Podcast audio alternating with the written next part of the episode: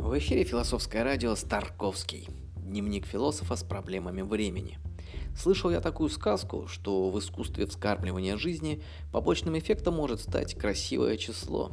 Пристально вычленяя число времени, мы рискуем перейти невидимую грань дозволенного и потерять физическое планетарное содержание.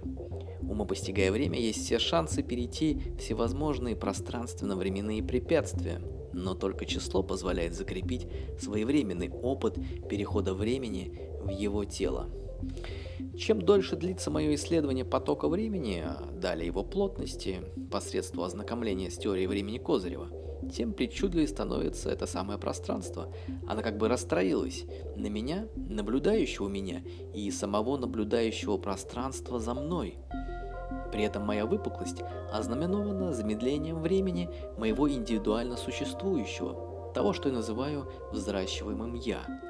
Побочный эффект от этого – невозможность вести любые разговоры. Это тотальная сконцентрированность на внутреннем экзистенциальном вывихе.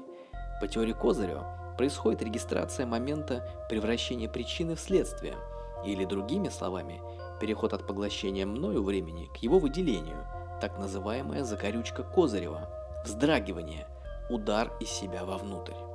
Как с этим жить, вы спросите? Ищите меня во времени, я подробно вам расскажу. На сегодня все. Пока-пока. thank you